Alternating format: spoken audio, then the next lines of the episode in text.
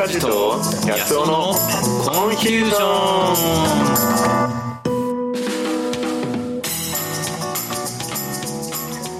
はいどうも皆さんこんにちは。パーソナリティのジャンキー安尾です。カディ塚地です。よろしくお願いします。よろしくお願いします。さあ今回の番組は塚地と安尾のコンフュージョン。はい。うん。塚地さんこれこれはどういった番組なんですか？これはですね、あの、僕たちが、あの普段、まあ、体験したり、考えたりしてる、パーソナルな部分と、うんそのなんか最近世の中でこんなこと起こってるみたいな、なんかトレンディーを掛け合わせて、はいそのパーソナルかけるトレンディーな交差点っていうところのなんか面白い話したいねっていうような番組そうですねですよね。うんありがとうございます。そう。僕らね、あの、ただのサラリーマンですので、専門家とかじゃないから、あの、そんなにね、皆さんが知らないようなお話をいろいろ話すってのは、うんなかなか難しいかもしれないんだけども、まあ、ね、僕らの個人的な体験としては、まあ、いろいろ面白いことを持ってるので、そこを掛け合わせて、何か面白い発見とか、議論を深めていったり、そんなことができたらいいかなというふうに思ってます。よろしくお願いしますね。ですね。よろしくお願いします。はい。じゃあ、第1回は、私、ジャンキー安尾がちょっとテーマを出させていただければと思ってます。はい。はい。まず、えっ、とね、トレンディー側のテーマで言うと、最近のテーマで言うと、私ね、ズーム飲みまあ、はいはいもうちょっと、非常事態宣言も一旦、あの、解除にはなりましたが、まあ、未だに、ね。えー、ちょっとああ怪しい雰囲気の状況ですけども、ズーム飲みちょっとね、さうん。1、2ヶ月前は結構流行ってましたけども、どうでしょう、はいあの、僕何度か、まあ、ね、塚地さんも含めて、ズーム飲みやりましたけど、つまらなくないですか？いきなり来ましたねね。あの、ズームいや、こ。れね、なん、すげえつまらないなというのを前々から思ってて、あの、うんズーム飲みがなぜつまらないのか。これが僕のトレンディーなテーマ。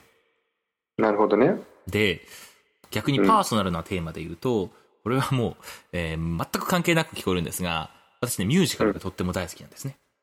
ミュージカル。はいはい。そうだよね。うんえーで、私の、えー初めてのミュージカル体験、実際に劇場に見に行って、初めてのミュージカル体験っていうのを、まあちょっと、コロナ関係で、まあ家にいる時にいろいろ昔のことを思い返してて、その時にちょっと私の初めてのミュージカルというのをちょっと思い出した。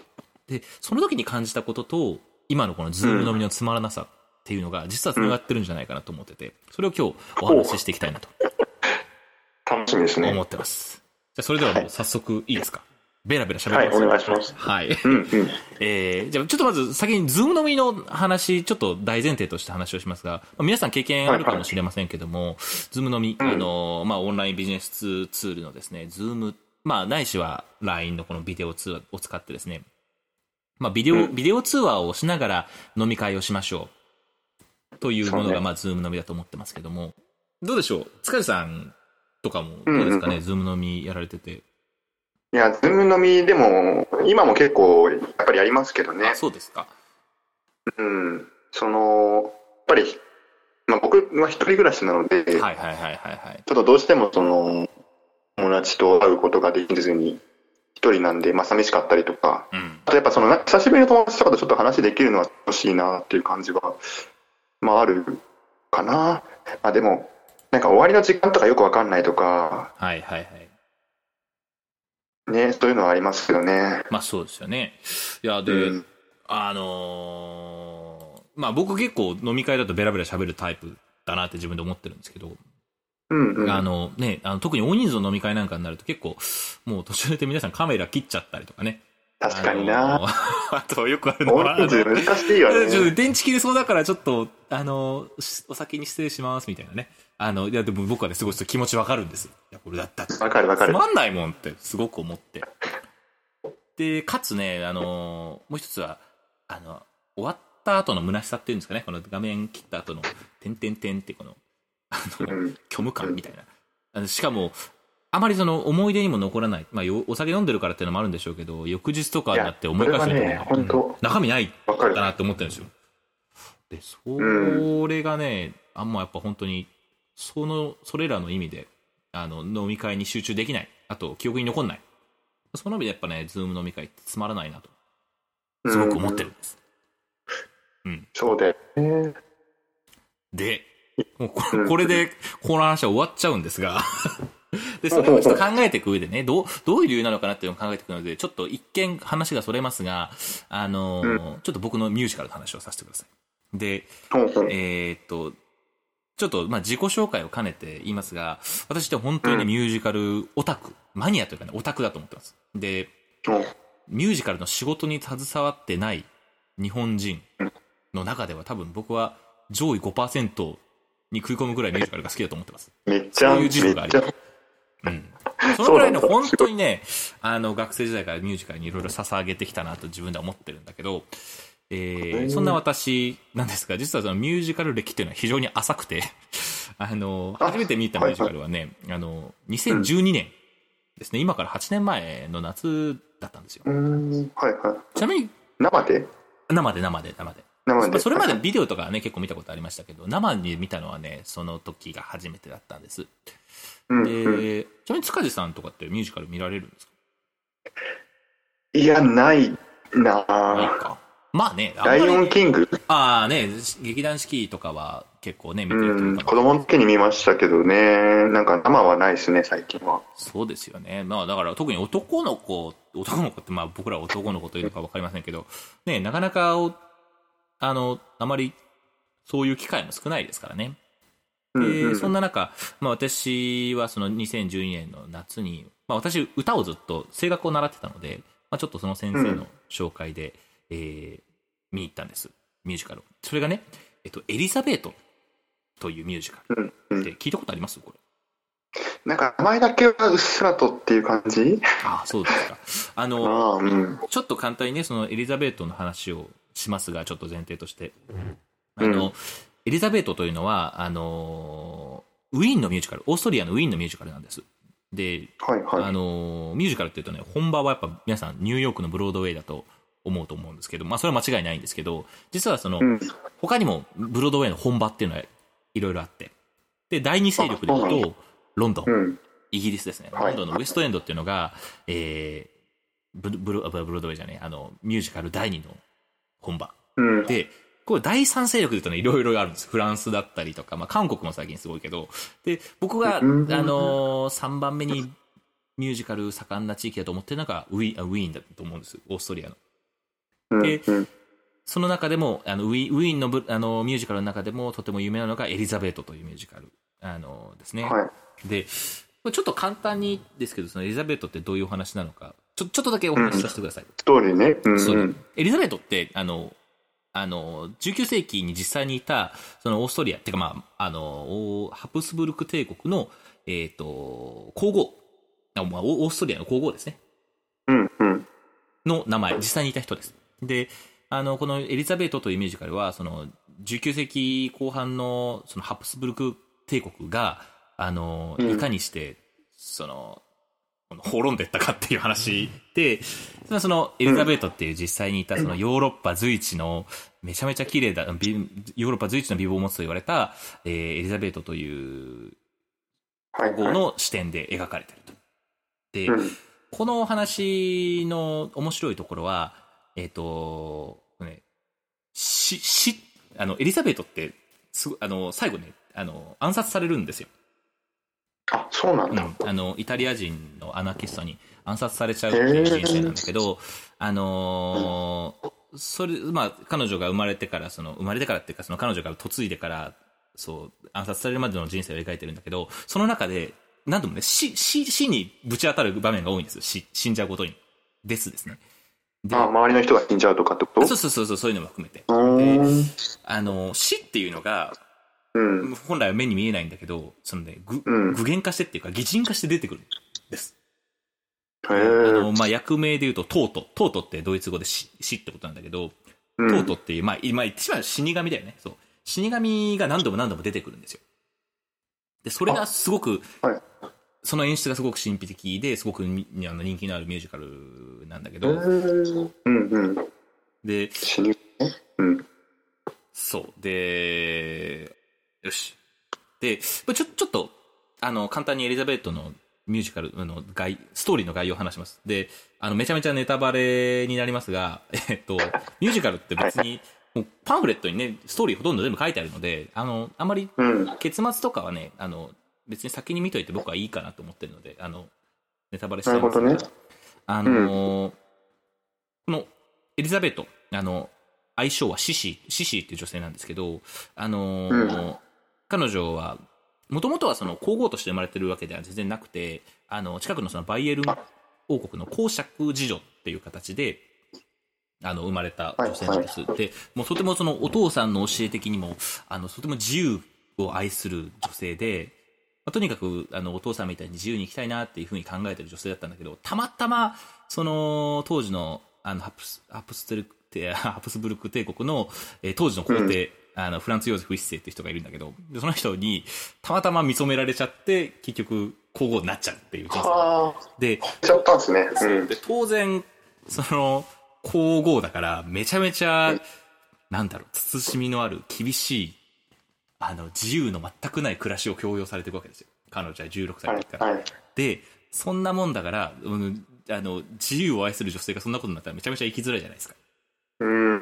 で、そういうのもあって彼女はすごくその生きづらさを感じていくようになるわけ。で、さっきもとうとうの話をしたんだけど、彼女はその15歳の時に臨死体験をしてるんですよね。高いところから落ちちゃって死にかけるんだけど、えーその時に初めてその死神のトートに会うわけ。それめちゃめちゃイケメンなんですよ。めちゃめちゃイケメンで、キュンってな、な、なって、で、しかもトートもまんざらでもない。おイケメンの死神ってこと？そうそうそうそうそう。まあ、ほん本当はちょっと中性的というか、性別はないって設定なんだけど、まあ、言ってしまえばすごくうんロックスターみたいな格好してるんですよ。すごいかっこいいんで、なんだけど、まあ、彼女は強い女性だから、まあ、その、その死の誘惑みたいなのをこ 拒むんだけど、結局このね、うんこう、王室入ってからめちゃめちゃ不自由だから、めっちゃ死にたくなってくるわけ。で、そうすると毎回毎回その、なんかね、出てくるんですよ、トートっていうのが踊りながら。でなる、ほどね。うんこんな。にね、生きづらいんだったら死ぬのが一番自由だぜみたいな感じで誘ってくるんだけど、あの。いや、私は死なないみたいな感じで、そう、で、そうそういうふうにそのトートとやり取りをしていくわけですよ。なんですけど、うんまあ、あの、もう物語の終盤に差し掛かってくると、その自分のね、息子、皇太子の、えー、ルドルフか。ルドルフが、あの、まあ、ちょっと気を病んで自殺しちゃったりとか、そういうもうすごく辛い辛いことがいろいろあって、で、最後、まあ、さっき言いましたが、イタリア人に、あの、旅先で暗殺されるんです。で、まあ、暗殺されて残念なんですけど、あのーまあ、このミュージカルの中では結局、まあ、そういう生きづらい、その人生から解放されて、最後、あの、エリザベートはそのトートに、その黄泉の国に導かれてって、やっと自由に解放されましたっていう終わり方。うん。でもそこも、もう終わりのシーンもすごく美しいんだけど、そういうお話なんですね。で、えエリザベートはなんですか、その、し死のうかなっていうか、その、なんていうんですか？うん。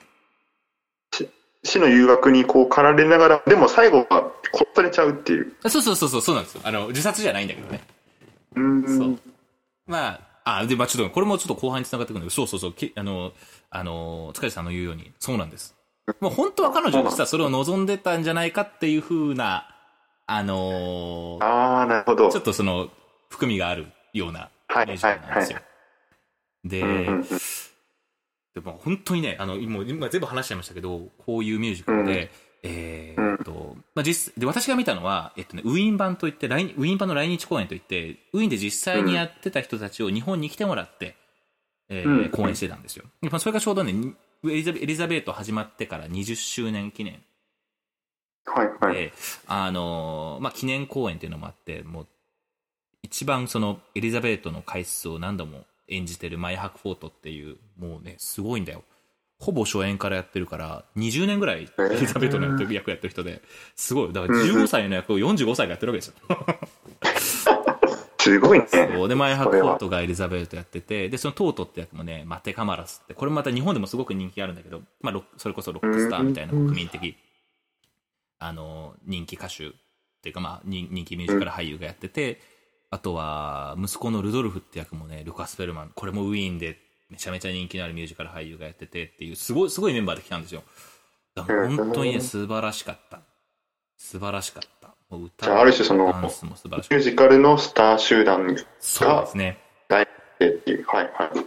すごかったんですけど、今日この話をするにあたってね、いろいろ思い返したんですけど、でもね、8年も経ってるから、うんよくよく人に話そうと思うと、ストーリー全然覚えてなくて。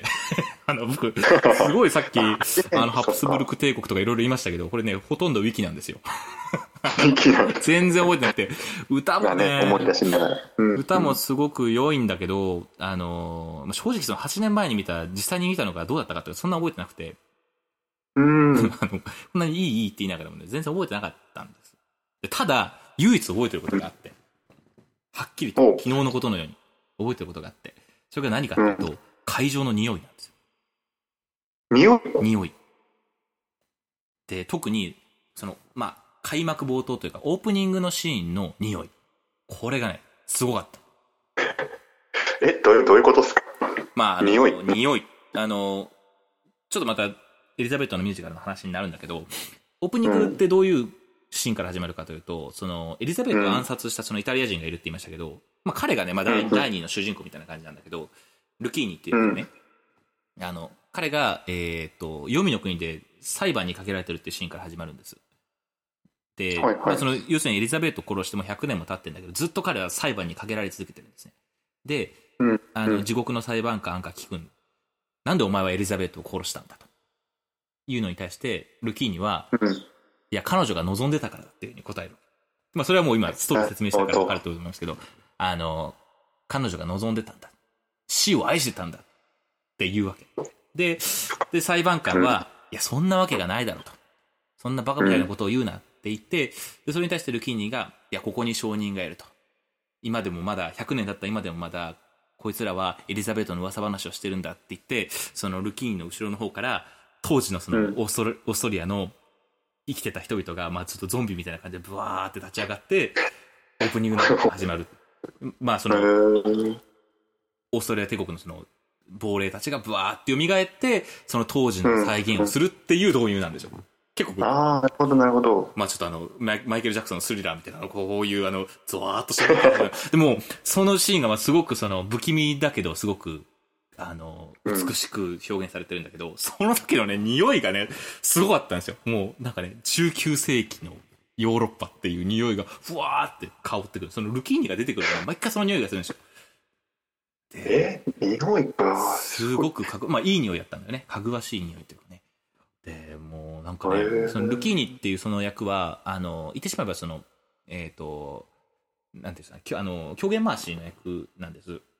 なので、その、うん物語の途中途中に出てきて、その、結構メタな視点で、あの、そのエリザベートの行動をね、なんか、うん。うん。あの、ひ、ちょっと批評するじゃないけど、あの、まあ、本当に狂言回しの役として出てくるから、何度も何度もその、作中には出てくるんだけど、もうか、ルキーニが出てくるたびに、出てくるたびに、めっちゃいい匂いがするんですよ。もう、好えきになっちゃうくらいいい匂いがして、もう、あの、今でも名前覚えてますブルーノ・グラッシーニっていう役な、あの、役者なんだけど、すっげえもういい匂いがするんですよ。すげえって思って漂ってるんだ。そう、匂いがザ・ヨーロッパっていう匂いがして、もうそれが嗅ぐたびに私はゾクゾクしてて、それをね、僕は鮮明に覚えてるんですよ。で、うんうんうん。まあ、ちょっとこの話には続きがあって、結局そのミュージカルが終わって、うわ素晴らしかったって思って、もうブルーノ・グラッシーに、お前のこと覚えたぞって思って、席立って帰ろうとした時に気がついたんですよ。その匂いの漂ってた元っていうのが、ブルーノ・グラッシーニじゃなくて、僕の前に座ってたおばさんの香水だったんですよ。全然、全然ヨーロッパの匂いじゃねえじゃんって思って。